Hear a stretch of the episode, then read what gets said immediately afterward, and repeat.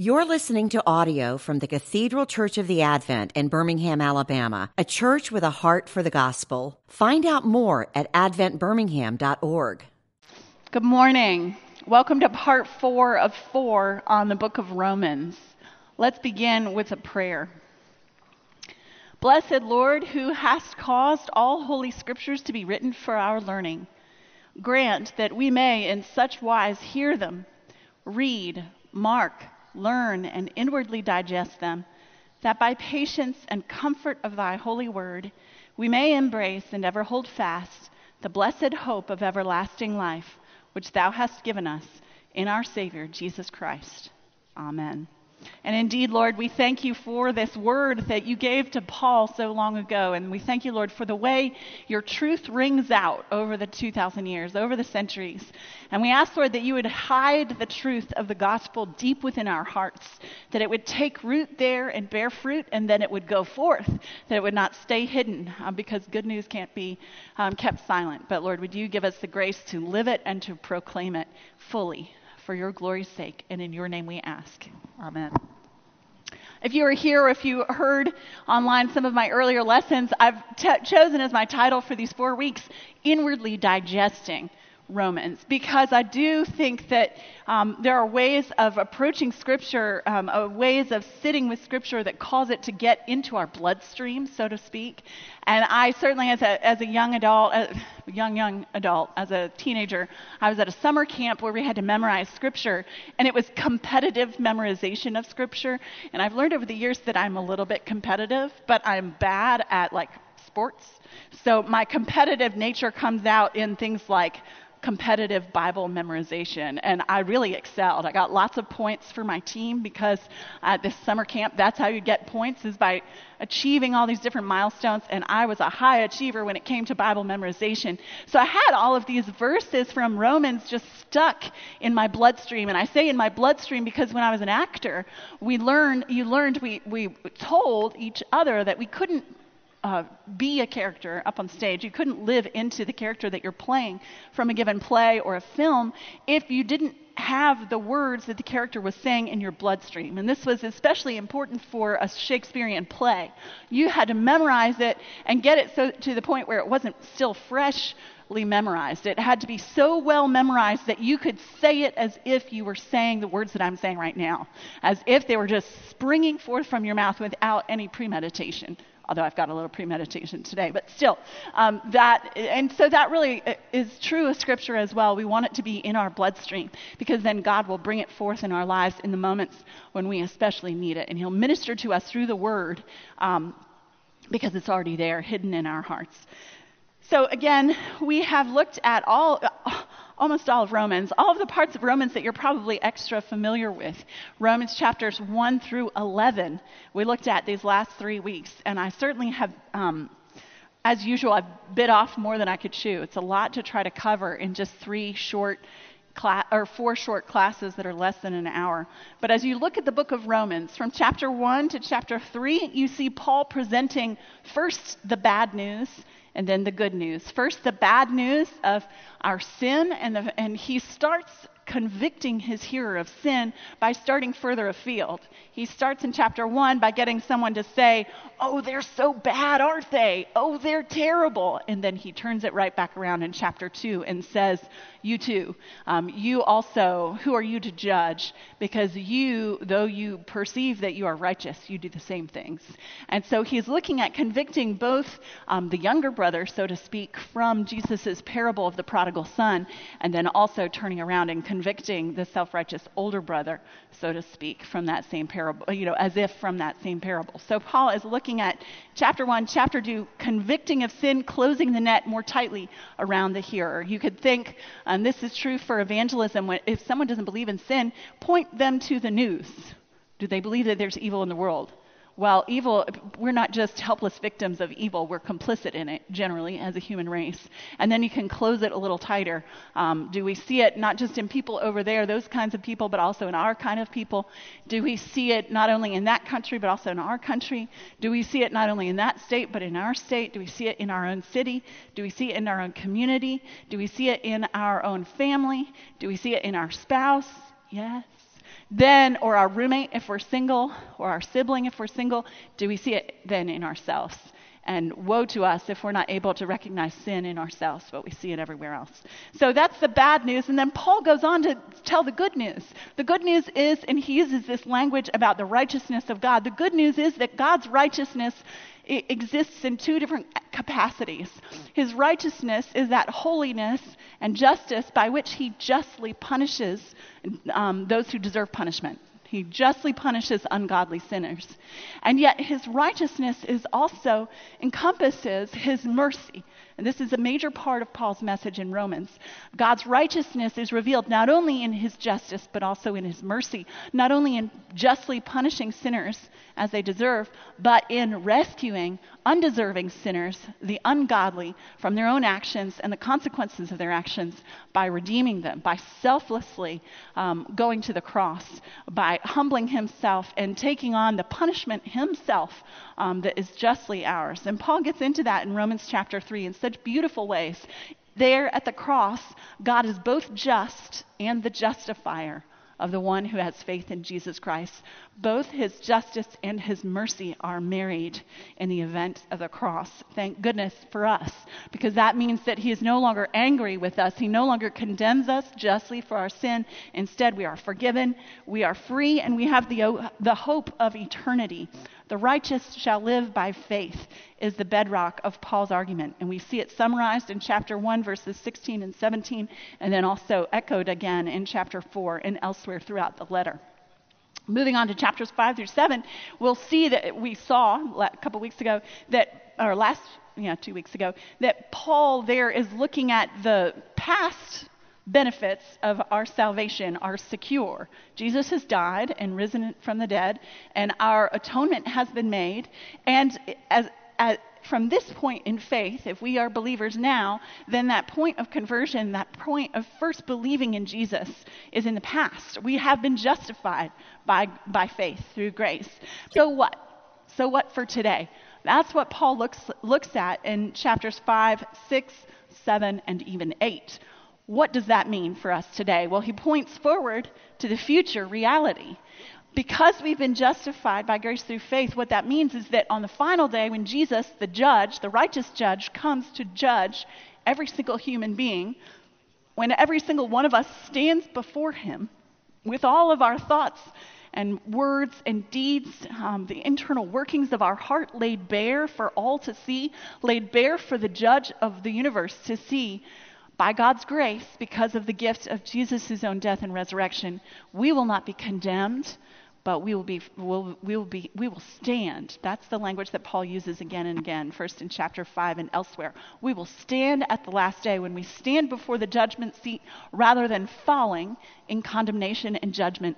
We will stand, and we'll be raised to stand for all eternity, to stand on the bedrock of God's work for us in Jesus Christ. And so because there's been that exoneration, um, as um, one commentator says, we're we're not in prison. We're freed from the just penalty of our sins, and we're freed from that ongoing punishment. So we, as Christians, we are one who are ones who are free. We're not living in jail. Um, and we're free not only from death, yes, we'll undergo death, but we'll be raised from the dead, as we've had our wonderful series on Sunday mornings in our sermon series. But there are also benefits in this life. There is a freedom from the law and the accusation of the law. There is a freedom from sin that comes into play. And the freedom isn't as free as we want it to be just yet, because of the overlap of the ages, the overlap of the old age of sin and death, and the overlap of the new age of life through faith in Jesus Christ and grace being extend to us, extended to us from God, means that there are two creatures. There's the old Adam and the new Adam, the old Deborah and the new Deborah, and for a time, this time between Jesus' first coming and his second coming, or our death, my death, whichever happens first, there's the overlap. The old man and the new man, the old woman and the new woman. And that brings about this conflict in our psyche that Paul addresses so beautifully in chapter seven. Who will deliver me from this body of death? I do not do the thing I want to do, but I, the thing I hate, I do. We see ourselves sinning again and again. We should know better. We still do it. And and maybe it's still even the exact same sin. We don't see always the release that we long for or the change that we long for. We work for it, we pray for it, we trust God for it, and yet it is in God's hands to transform us. And transform us He will. There is that assurance that at the last day we'll be both sanctified, uh, glorified, we'll be raised perfectly um, uh, without sin no more, and we'll also be raised from the dead with a new body. Um, and yet in this time there is that Um, longing, that groaning, as Paul says in chapter eight, that groaning in the midst of suffering caused by sin and death and the decay in this world, and also the groaning as we long for um, for our holiness to be manifested in our lives. We talked to just a little bit, the mysterious love of God brings us that freedom from condemnation and that assurance, even in the midst of suffering, that God is not mad at us. We might experience trials and sufferings in this life, but because of our justification by faith, because of what He's done for us, we can trust He's not sending us this trial because He's mad at us because we did something. It simply is a part of His work in our life, in this life, and we can trust Him for the outcome of it. Um, if that's something that rings a bell for you, then I'd encourage you, go read all of Romans eight, probably every day for a long time, and trust in God's assurance, His love for you in spite of the suffering you might experience. The mystery of God's love is present there in chapter eight, but we also see the mystery continuing on in chapters nine through eleven, and I didn't even touch on these last week. I really dodged them. But um, the mystery in chapters nine through eleven is the mystery of election and predestination, which is one that we struggle with. We struggle to understand when it might feel as though we are choosing God and saying yes to God, and yet how then is our own sense of choosing encompassed within His knowing and His sovereign power? If He is eternal and He is God, then surely He knows what we'll say or think or do before we ever say or think or do it. Um, and so um, It's not meant to, the doctrine of election is not meant to give us a sense of fatalism, but rather of a joyful thanksgiving to God for His protection of us, His provision of us, and ultimately for our justification by faith through grace. Because again, election and predestination are tied integrally into that justification by faith and not by works. If there's something that we can do to earn God's approval and our eternal salvation, then we darn well better do it.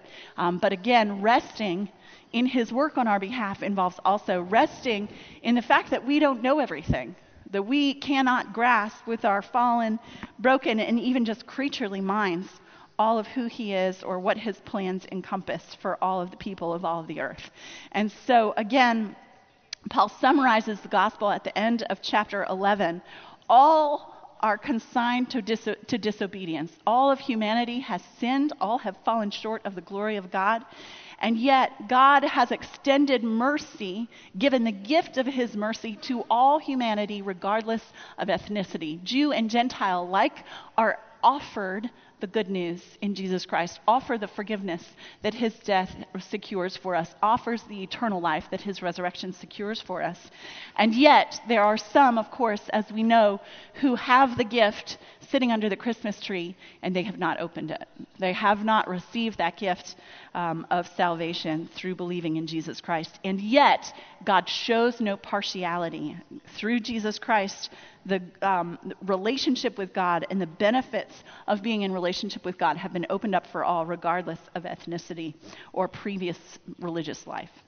Okay, I'm going to pause right there. That, yes, that's great. Any quick? I, I summarized all of chapters eleven, and I still have five more chapters to dig into, so I might not take very many questions, but you have, if you have any thoughts or questions, now would be a great little time while I catch my breath. Okay. Yeah, please, Tommy. Yeah, um, like what you're saying last Sunday, how you began, um, uh, I don't want to put words in your mouth, but and, how some commentators say sin as good news, like the recognition of sin by definition, the Holy Spirit uh, convicts of sin, so when one recognizes that they're a sinner, that the Holy Spirit, there's prevenient grace, there's pre-existing grace already there. Um, and so we think that's, you know, we made the first move. And it was really, yeah. God was there before. Yeah. And so that kind of ties in with election, mm-hmm. because it's, to understand that is to realize, okay, yeah. you know, this is something more than than what we're bringing ourselves exactly. to. I'd refer you to two, with that idea of um, God's grace, God's um, two ideas. First of all, and I quoted this last week, although I forgot his name already, my brain has too much stuff going on, but his first name is Craig. He was the apologist um, that Matt Schneider loves, who came during Lent this year, and his second sermon, Parton, I knew there's just too many Craigs around here. I knew it wasn't Smalley, but I couldn't remember. Craig Parton, thank you so much, David. And his second sermon was fantastic. I mean, they're all good, but I really loved his image of a house. You know, the body of Christ is like a house. There in our salvation is like a house. On the outside of the house, there's this calling for decision, the proclamation of the gospel, and this saying, do you believe? Come, uh, make your decision, as as they say with the Billy Graham crusades, or now Franklin Graham festivals, make your decision for Christ. That kind of attitude of really pressing for someone to fall in, fall into grace, fall in to receive what God has done for them. And yet, on the inside of the house, as as believers here on the inside of the house, we look, look around, and the sign says, "To God alone be the glory." To God alone be the glory. On the, it's only from the inside, from the eyes of faith, that we can really understand and receive the doctrine of election. It is not meant to be our first foot forward in evangelism to someone else. Um, so just keep that in mind. Thank you, Tommy. Okay, moving forward, moving into our passage for today, passages, chapters twelve, thirteen, fourteen, fifteen, sixteen. I must be crazy. Um, take, remember that on the back of your handout, your handout is a little thicker paper, and I just encourage you, these are all great verses to memorize, and you could just cut them and tape them onto your mirror. Because it's a little thicker paper, it might last a little longer if that's something that works for you. But beginning with chapter twelve, um, verse, verses one through two, what we're going to find is that Paul is going to summarize, or excuse me, these two verses serve as a bridge for all of what has come before with all of what will come after in the remainder of the letter. Let me read it to you and we'll talk some more about it. So chapter twelve, verses one through two. I appeal to you, therefore, brothers, by the mercies of God, to present your bodies as a living sacrifice, holy and acceptable to God, which is your spiritual worship. Do not be conformed to this world, but be transformed by the renewal of your mind, that by testing you may discern what is the will of God, what is good and acceptable and perfect. Again, whenever there's a therefore in Scripture, I'm sure you've heard this before, go back and find what it's there for, what it is pointing back to that has happened previously. Paul here is pointing to all of God's work, all of God's saving work in Jesus Christ, all of what he has been talking about for all of the whole letter leading up to this point. Because God has given himself to us, because God has sacrificed his own life, because God has died for us upon the cross and he rose again, because of all of this, we then find strength for today. Because of all of this, because of all of what he has offered, um, we then offer back. The vertical response to God's grace is one of grateful and total self-offering, giving back to God, that living sacrifice.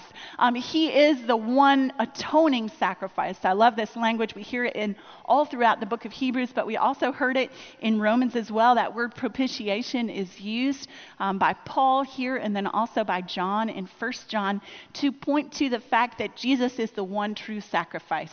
Again, that's tied to justification by grace through faith. We cannot offer anything to God that would atone for our debt. We cannot repay our own debt ourselves. God himself has offered himself in Jesus' own offering um, as a, he is the one true uh, sacrifice. And yet, on the other side of having received this grace, our response is one of spontaneous gratitude and self-offering. This is God's work still. Now he's working through us to offer all of who we are and all of what we have back to God. And Paul here says bodies, present your bodies as a living sacrifice, but I love the way we say it in our liturgy, because in our communion liturgy, we don't say it every Sunday, but we say it during Lent and Advent. We say it at the end in our post-communion prayer, which changes, and this is the way it used to be after communion that we would say this prayer um, all the the way up until the nineteen um, until the American Prayer Book. This was after communion in the sixteen sixty-two Prayer Book. And so we now, after two thousand sixteen, here at the Advent, we say it after we've already received, because we come to the table with nothing in our hands. And we want to remind ourselves that we come to the table with nothing in our hands. The sacrifice of worship is nothing compared to the sacrifice of Jesus on the cross. Um, we bring nothing to the table. And yet afterwards, Um, we can, we pray and say, um, here we offer and present unto thee, O Lord, ourselves, our souls and bodies, to be a reasonable, holy, and living sacrifice unto thee. Ourselves, our souls and bodies encompasses our whole being. All of our lives are meant to be given back to God the Father as this living sacrifice. A living sacrifice is one that's perpetually given, right? If the animal being sacrificed doesn't ever die, then it's being continually given. And this living sacrifice is something that we're doing right now in this life in in preparation, because we'll be doing it for all eternity in the Lord's presence in heaven. So again, this it's a vertical response back to God's grace. It's one of grateful and total self-offering. And we'll see in these coming chapters that Paul is going to explain what this looks like. And the coming chapters, the, all of the coming chapters, chapter, the rest of chapter twelve, chapter thirteen, chapter fourteen, chapter fifteen, they're all about horizontal living. They're all about how we treat one another, how we love one another as Christians, living in community together. And so what we see is this vertical response of giving back to God in, in grateful and total self-offering is also, also plays out horizontally in sacrificial love and the service of one another, serving and loving our neighbor, as we say from Scripture. So what we'll see is that um, the, these two verses prepare us for all of what will come um, afterwards. And just one little note, um, an observation, though it's our bodies that are presented, there are only um, only two verses in the remaining several chapters zero in on physical immorality, the things that we think about when we think about denying the flesh. When we think about denying the flesh, we think about the sins literally of our body, eating, drinking, um, sexuality, all of those sort of things. And yet those are just one little glimmer of the entire kind of sinfulness that Paul is getting at, um, that this renewed life as Christians um, is a denial of.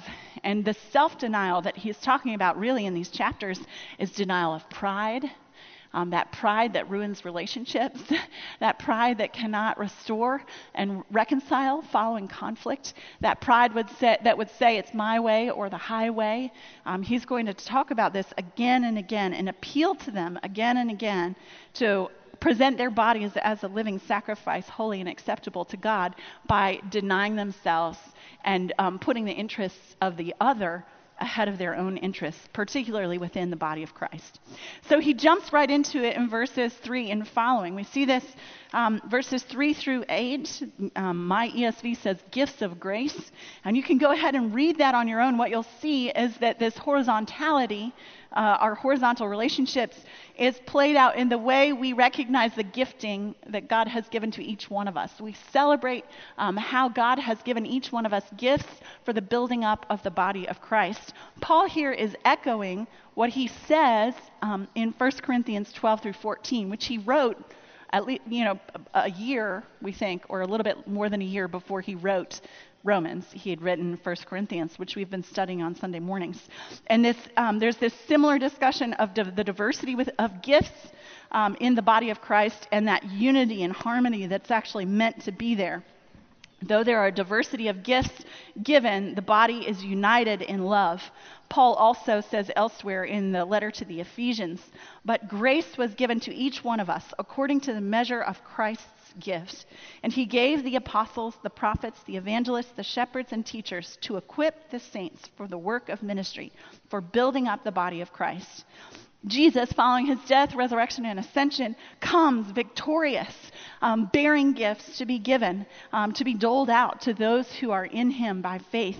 There is the grace, that gift of his saving love for us, that charism, that caritas, and then, but then also there's the there's the caritas of grace, and then the charism of the spiritual gifts given out for the body of Christ. Um, this is part of our earthly inheritance of the Holy Spirit that points forward to our future heavenly inheritance in full. Again, the different gifts are given, but they're all equal, and that is the same bottom line as in First Corinthians. Every member of the body and every gift given by the Holy Spirit is equally important for the building up of the body. There are differing gifts, but the same grace, and therefore those who are tempted to pride because of the gift that God has given them, just to them, should think of themselves with sober judgment. And this is what he says in verse three. By the grace given to me, I say to everyone among, among you, not to think of himself more highly than he ought to think, but to think with sober judgment, each according to the measure of faith that God has assigned. Um, also, this is echoed again a few verses down in verse sixteen, the second part of verse sixteen. Um, live in harmony with one another, never be wise in your own sight, um, which in some langu- in some translations say, never be conceited in your own sight. Never be wise in your own sight. Uh, something that I would say is on the lips of a creature who lives humbly by faith would be, I wouldn't put it past me. I consider this, this is my own thought about a slogan for sanctification. Um, as Christians, there ought to be shock and contrition for our sin, but we're no longer surprised by it. Um, I love how Frank Limehouse would say about the sin, sin of others. You know, whenever you hear about something scandalous, well, I'm just shocked. And then he would say, but I'm not surprised. Because if you have a low view of human nature and you recognize the sin that grips each one of us, even us as Christians, then you'd say, well, I'm not surprised. I'm shocked, but I'm not surprised. I wouldn't put it past him. I wouldn't put it past her. I wouldn't put it past them. But then if we say that, we also have to say, I wouldn't put it past me. I'm shocked that sin still has a grip on me as a creature uh, in Christ, a new creation in Christ, and yet the old creature is still lingering on, waiting, uh, wandering around like a chicken with its head cut off, waiting for that final death note when I die. So I wouldn't put it past me. Um, again, this slogan encompasses honesty, humor, down-to-earthness, fearlessness, and the silencing of self-justification. I consider it an antidote to the poison of hypocrisy. So this continues. Um, Paul goes on to talk about love, which is behind everything that he's saying. And this statement in chapter twelve, verse nine, is actually a bookend with um, what he'll say later in chapter thirteen. Let love be genu- genuine, abhor what is evil, hold fast to what is good. In the Greek, there is um, literally no verb. It just he just says genuine love, like a heading, followed by a series of participles that describe this genuine love. Genuine love is free from hypocrisy. Genuine love means that our insides match our outsides, unlike the Pharisees and the scribes in Matthew twenty-three, whom Jesus dis- calls whitewashed tombs. The outside is all white and pretty, but on the inside there's death and decay and bones and gross stuff. Um, he wants us to be um, white on the inside and the outside, for the, the tomb to be opened up to their be, so the fresh air of the gospel can come in. That honesty, that vulnerability, that freedom, that forgiveness, and that transformation. So again, what follows this urging, um, genuine love, is a whole d- series of staccato imperatives that seem to have no structure, but they elaborate on this good, um, the good uh, that the renewing of our minds approve of. Um, it's called. This is called paranesis, which is a genre, genre of ethical teaching. Jesus um, incorporated this style of teaching, especially we see it in the Sermon on the Mount. Um, we see it also in the book of Proverbs. Um, so there are little little thoughts. Show one another honor, he says in, um, let's see. Oh, gosh, I'm not going to find it.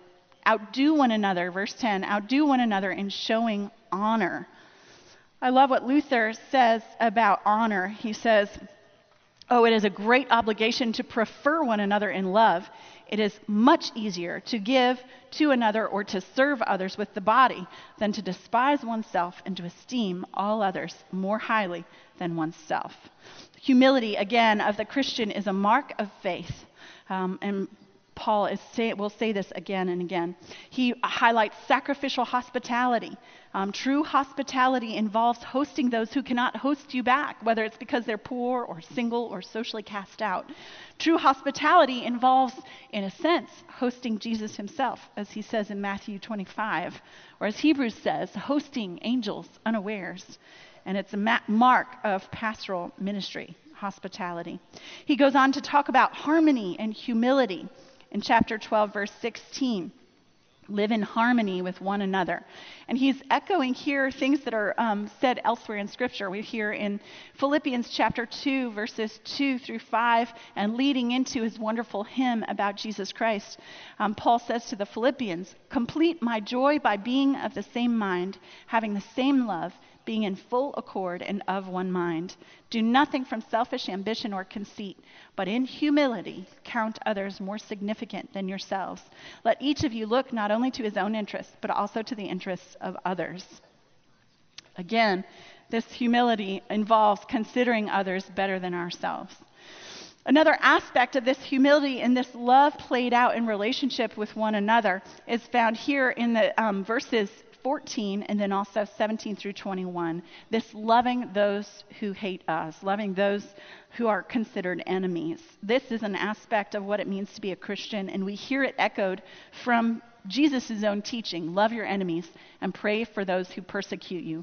Paul writes here in chapter twelve, verse fourteen, bless those who persecute you, bless and do not curse them. And continuing on in verse seventeen, repay no one evil for evil, but give thought to do what is honorable in the sight of all.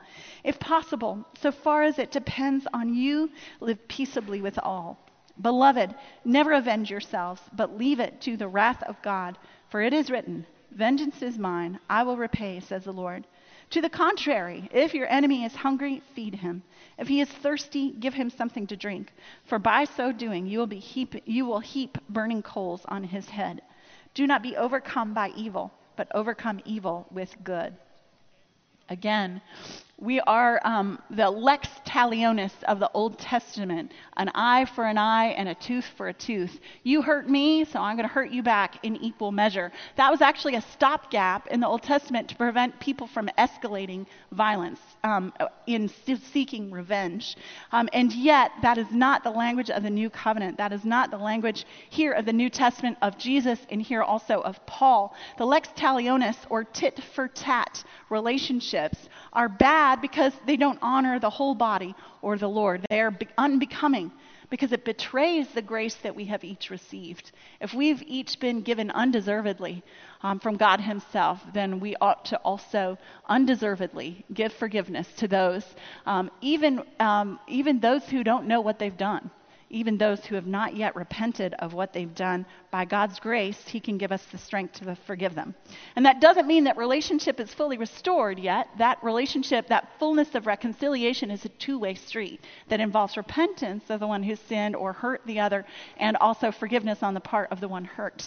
And yet, we are called, regardless of whether or not reconciliation is complete through that mutual, through that repentance and the forgiveness, we're still called to forgive and urged to forgive for our own sake. By offering grace to those who've hurt us, we're actually, again, as he says, heaping burning coals on their head. We are showing to the evil one that we will not become like him.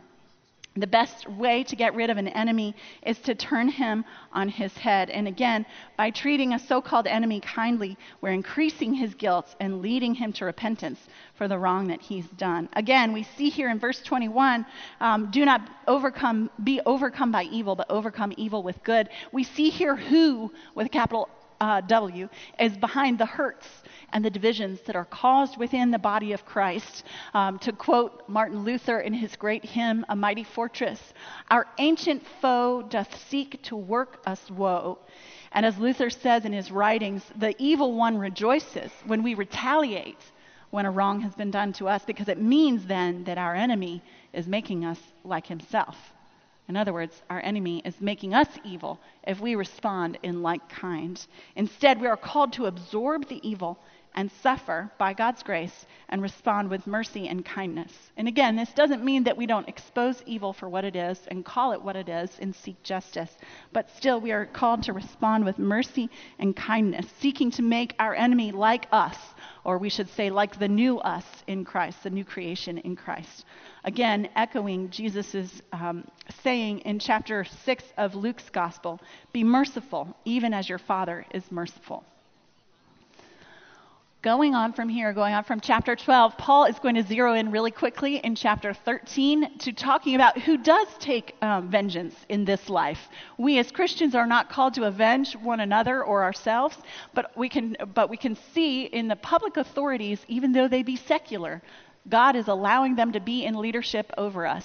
Um, and this was especially important for Christians when Rome was in power, because the Ro- Romans persecuted them, and yet they needed to respect that secular authority and the um, the rule of the sword, and to trust that God was still sovereign even over that. And so Paul is very explicit about it, that um, God has allowed that person to come into authority for a reason, and he, he does not bear the sword in vain. He is a servant of God, an avenger who carries out God's wrath on the wrongdoer. And so he's telling them, as far as you can, be on the right side, uh, even of the secular authorities. Um, he's going to go on. He says, "Owe no one any." Um, he says, "Owe secular earthly rulers our respect. Owe them our taxes. That's fine for them to take, even exorbitant taxes. Owe them honor."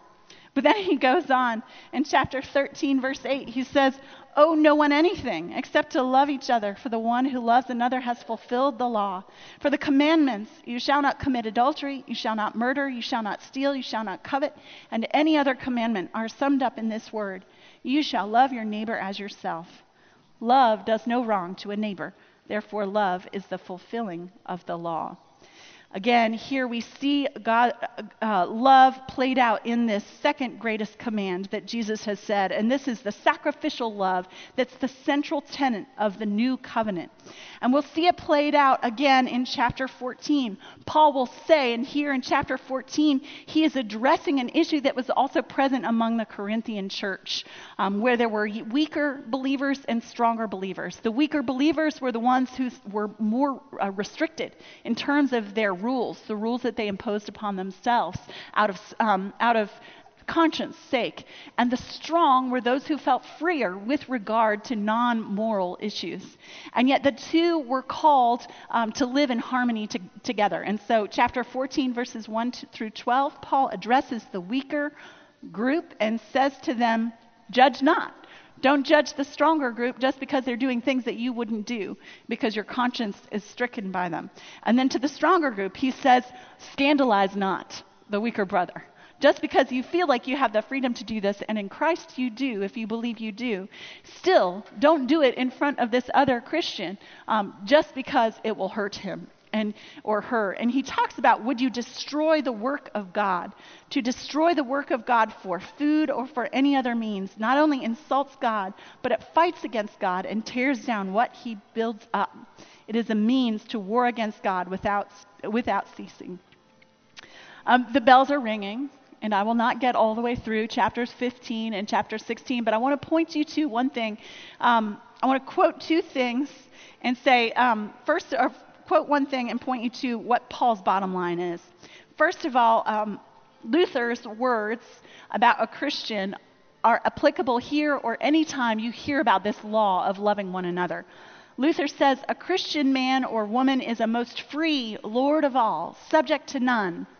And then in his next sentence he wrote, "A Christian man or woman is a most dutiful servant of all, subject to all." Because we are free, we also allow ourselves to be constrained out of love for others. Again, this constraint out of love, this sacrifice out of love is something we are called to as Christians, and it is something that is impossible for us to do. And when we feel how impossible it is, even as if it's as simple as saying to our husband, "Don't worry about the dishes in the sink," or whatever it is that you want to get him to do, or whatever it is that seems so minor, even as we let those things go, when we feel as though we cannot and we just have to make it right and make them do the right thing, honestly, we need to hear the gospel again. When we're in that moment of trying to give others the law and, and distancing ourselves from others in love, and we just can't sacrifice for them, what we need to do is not to try to tell ourselves, "Well, I need to love my neighbor as myself." What we need to do is return to the foot of the cross in repentance and say, "This law of love is something I cannot do. I cannot do it in the perfection, with the glory with which God himself does it. And he has done it for me. and to receive once again what it is that God has done on our behalf in Jesus Christ, to receive the love, the grace, the mercy, and the forgiveness there at the foot of the cross. And then it's God's love itself that sets us um, back up on our feet, empowers us by the Holy Spirit to go out and sacrificially loves, love even the unlovable. So with that, again, we're going to go from here, trusting in God's grace to do his work, to bring about the obedience of faith that Paul describes here in these final chapters about loving others well.